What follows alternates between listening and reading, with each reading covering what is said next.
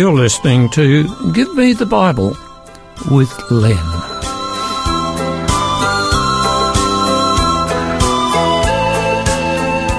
Today's topic is entitled Quotes.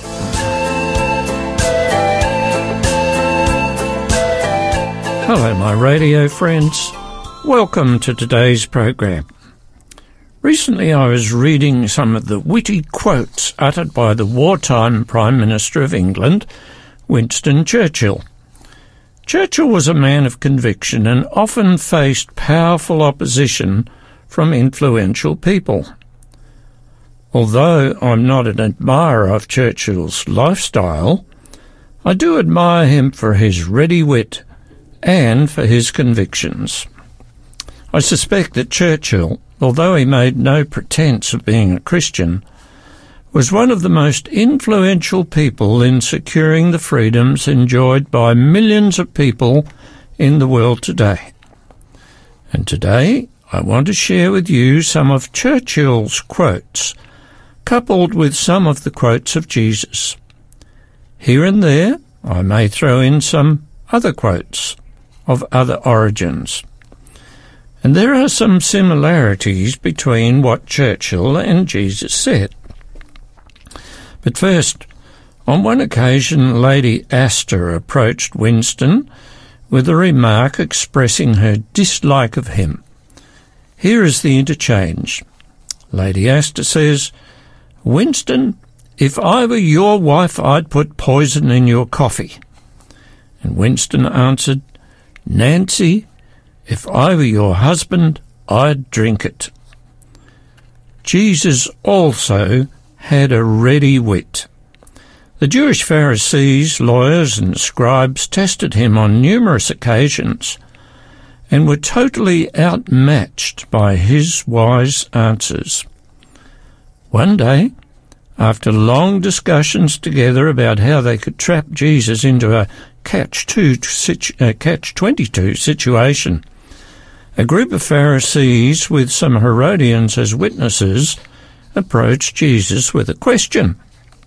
First, they attempted to flatter him and then asked, What do you think? Is it lawful to pay taxes to Caesar? And that's from Matthew 22:17.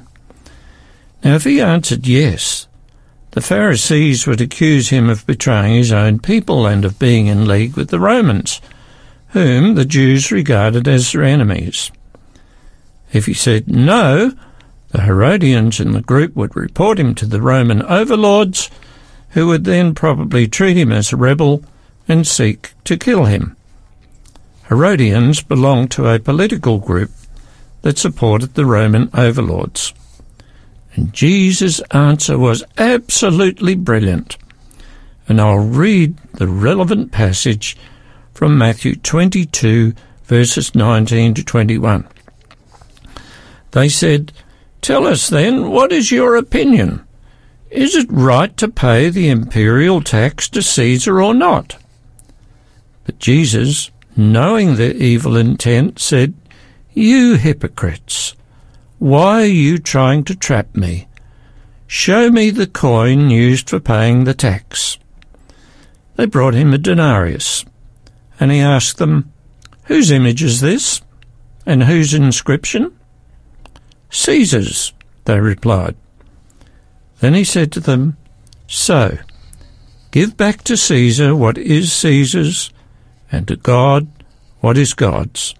And then verse 22 adds, When they heard what he said, they marvelled and left him and went their way. On another occasion, a group of Pharisees and teachers of the law approached Jesus with a victim and with a legal question. And I'll read to you from John 8, verses 3 to 11.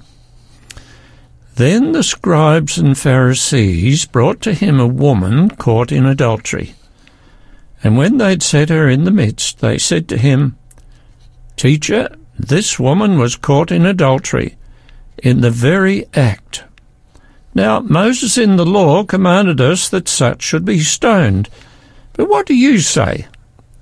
This they said, testing him, that they might have something of which to accuse him. But Jesus stooped down and wrote on the ground with his finger, as though he did not hear. So when they continued asking him, he raised himself up and said to them, He who is without sin among you, let him throw the first stone at her. And again he stooped down and wrote on the ground. Then those who heard it being convicted by their conscience, went out one by one, beginning with the oldest, even to the last. And Jesus was left alone, and the woman standing in the midst. When Jesus had raised himself up and saw no one but the woman, he said to her, Woman, where are those accusers of yours? Has no one condemned you? She said, No one, Lord. And Jesus said to her, Neither do I condemn you. Go and sin no more. Jesus' answer foiled even their cleverest lawyers. Personally, I have admiration for people who are good with words and quick to give wise answers. Jesus is not only my Saviour, but is far more intelligent than any of the so-called men of wisdom of all ages. His wisdom far surpasses that of anyone living on earth back then and now. Take, for example, what Jesus said about one's enemies. You can read what he said in the Gospel of Matthew chapter 5 and verse 44. And here's what he said. But I tell you, Love your enemies. Bless those who curse you. Do good to those who hate you. And pray for those who mistreat you and persecute you. Many people would say that oh, idea is completely stupid. But when you consider the implications, his advice is so superior. By loving one's enemies, you're not trapped in a pool of hate with constant thoughts of revenge. The desire for revenge is like constantly being followed around by a big ugly monster 24 7. By loving your enemies and by wanting to do good to them, you are liberated from your own intense negativity and you can get on with your life without disagreeable, anxious thoughts constantly pervading your mind. And there's a possible positive outcome. By loving your enemies, you may well up uh, end up gaining a friend from your enemy. And of course, as an example of a true Christian, you may be an influence to help win your enemy to Christ. One statement of Churchill's that applies to many situations in which we could find ourselves is this Success is not final. Failure is not fatal. The courage to continue is what counts. You know, there have been some very successful entrepreneurs and business people in the world who have once been very wealthy, but due to bad decisions or because of some circumstance they were unable to control, they lost their wealth and became bankrupt. It amazes me how, with very few resources, but with the drive to succeed, they again became successful. One person like that was Walt Disney. While his name is now a brand worth nearly $130 billion, Walt Disney was once a struggling filmmaker. He launched his first film studio called Laugh-O-Gram in 1920. But problems arose when his backing firm went broke. No longer able to pay his employees or cover his debts, he was forced to file for bankruptcy. He later went on to form a new company, Disney Brothers cartoon studio, thanks to a loan from his parents and brother. Disney came close to bankruptcy again when he ran into financial trouble in the midst of the production of Snow White and the Seven Dwarfs.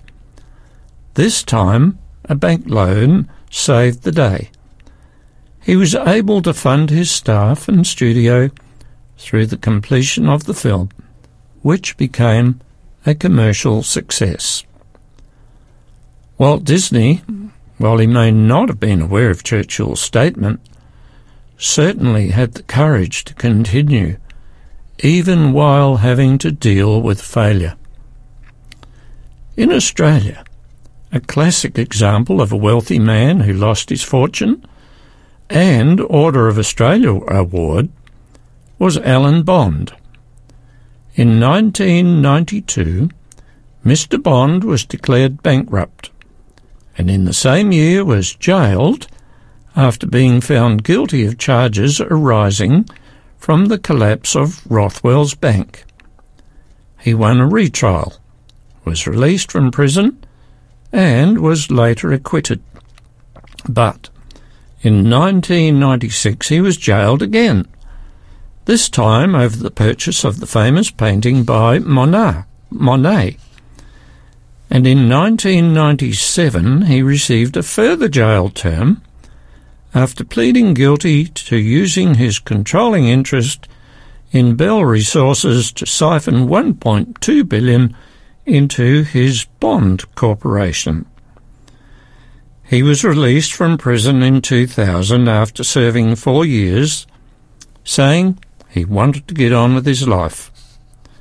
He said, I found that in prison that I had more time to read the Bible I had more time to contemplate life, and more time to look upon my fellow man, he said.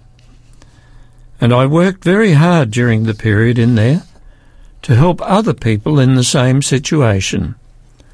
And I think that even in the most dastardly people there is a goodness there, and you've got to find that goodness. Alan Bond later became very wealthy again. Jesus said much the same as Churchill, but used different words. Two statements are found, one in Matthew 5 verses 11 and 12, and also 39 to 41. And I'll share with you his first statement. He said, Blessed are you when men shall revile and persecute you, and shall say all kinds of evil things against you falsely for my name's sake?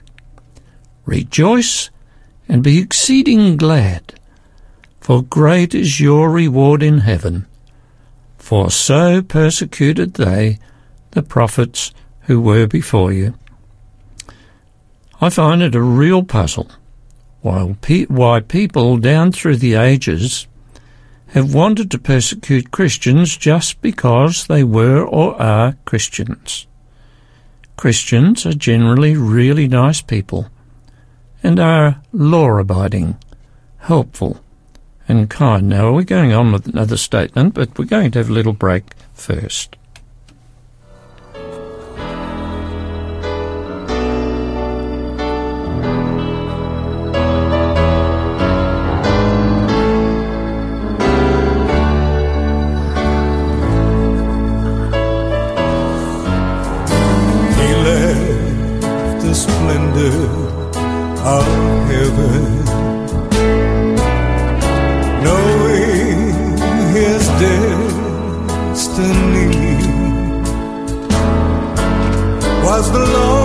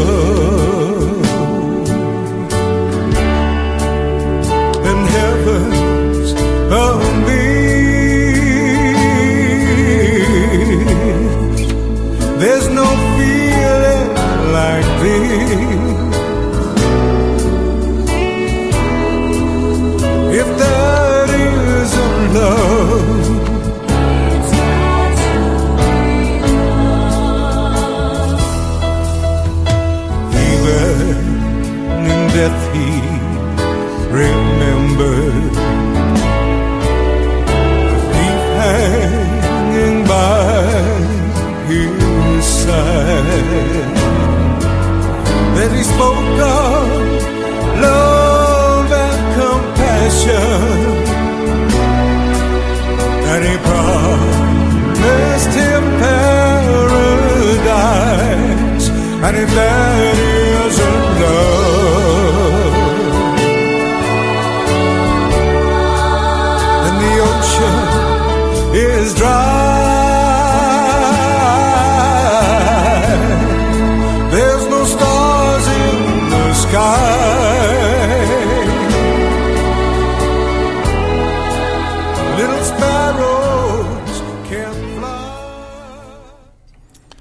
Churchill once remarked, You have enemies.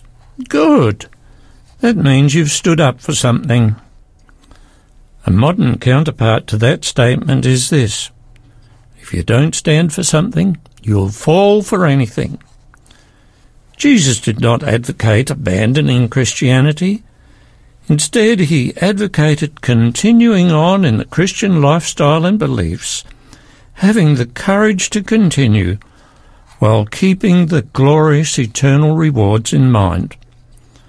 I know of people who have been injured, disowned, isolated, and sometimes tortured and imprisoned because they believed in Christ and His promises. Yet they were prepared to put up with what happened to them for Christ's sake. Maybe you've been teased, threatened, or badly treated because of your faithfulness. Don't give up. The eternal rewards are far greater than the problems we may have to endure during this short lifetime we have here on earth. Another significant saying of Churchill was this The true guide of life is to do what is right. According to Dr. Ramsay, Professor of Modern History at Queen Mary's College, London, the Judeo Christian tradition inspired Churchill's devotion to the cause of good against evil. I think it is laudable that Churchill, although not a recognized Christian, was a man who endeavored to be sincere, true hearted, and righteous. In a strange kind of way, it appeared that God may have used him to carry out his purposes, eventually leading to the defeat of the attacking Germans in World War II. But how did Jesus pr- promote the cause of good? Firstly, he was good and did good to others. His lifestyle was such that he was sinless. In other words, Jesus practiced what he preached. By what he said and by what he did, Jesus set a goal for his followers and for all mankind. That goal is in Matthew 5:48 as part of the greatest sermon Jesus ever preached, sometimes referred to as the Sermon on the Mount. He said, Be ye perfect, even as your Father in heaven is perfect. I've heard a lot of discussion about this statement by Jesus. Some have said, because we have a sinful nature, human beings can never become perfect. They are flawed from the start. Others have said, because we have sinned, we are marred by even one sin, and therefore cannot be perfect, even though we may never do any further wrongs. Commentators have noted that the perfect referred to is not a degree that one attains, but rather is a goal to which we should aspire. In other words, it is something that we try to emulate by taking on God's characteristics. Another commentator has remarked on the translation of the Greek word, which in the English Bibles reads as perfect. He says a better translation would be mature or complete. Jesus condoned living a life where one does what is right in the parable of the talents, as recorded in Matthew 25, Jesus told a parable to illustrate another point. He was talking about what people do with their lives and the reward or punishment they will get at the end.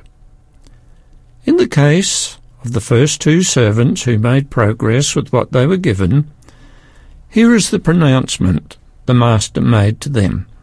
Matthew 25, verses 21 and 23. Well done, Good and faithful servant, you've been faithful with a few things. I will put you in charge of many things. Come and enter your master's happiness. And I like the way the King James Version of the Bible concludes these verses. It says, Enter thou into the joy of your Lord. The parable approves of those who do good, who make an effort for improvement, especially with their own characters. In a practical sense, how can someone make self improvement? Well, the answer is found in Philippians 4, verse 8, which says, Finally, brothers, whatever is true, whatever is noble, whatever is right, whatever is pure, whatever is lovely, whatever is admirable, if anything is excellent or praiseworthy, think on these things. This advice is all about controlling one's own mind. But there is more. By reading books that are about worthwhile subjects and have something more to offer than entertainment, there is a natural uplift of your thoughts. The same goes for what you watch on TV. Watching trashy soapies does nothing for character improvement. It is far better to learn something useful than seeing actors portray things like jealousy, lust, deception, sensual pre- pleasure, broken promises, and a whole lot more garbage that degrades rather than elevates the mind.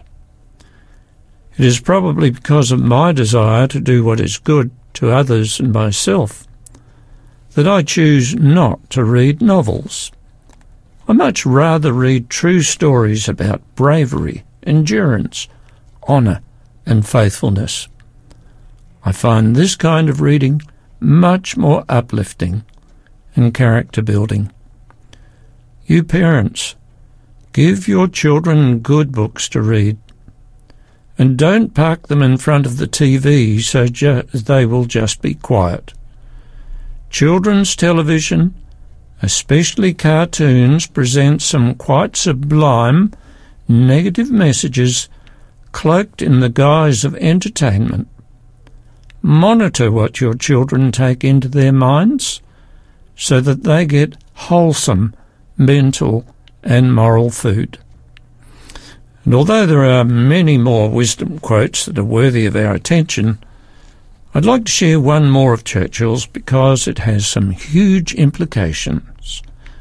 Churchill once said, When the eagles are silent, the parrots begin to jabber.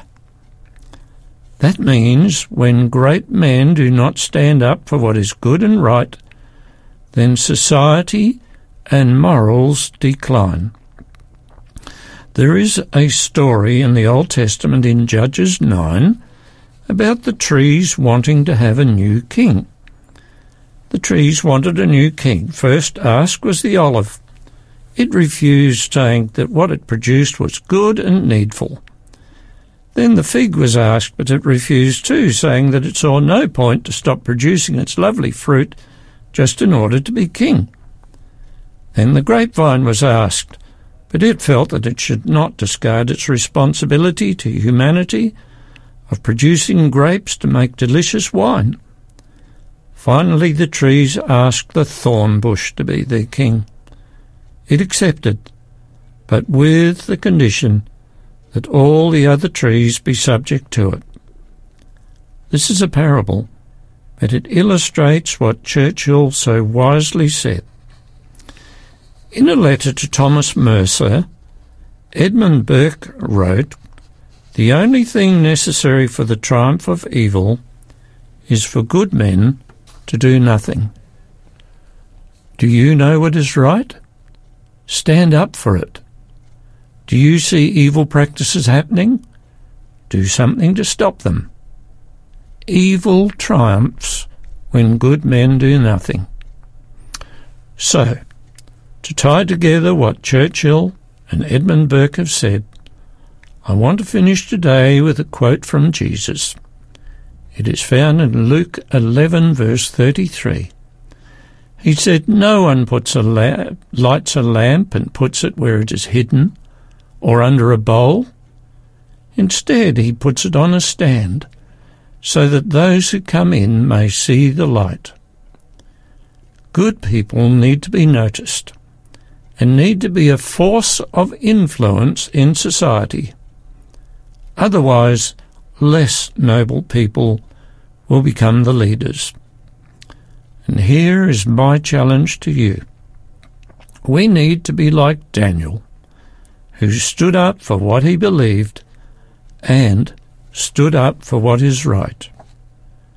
Will you stand up and stand out for the right, just as Jesus and Winston Churchill did?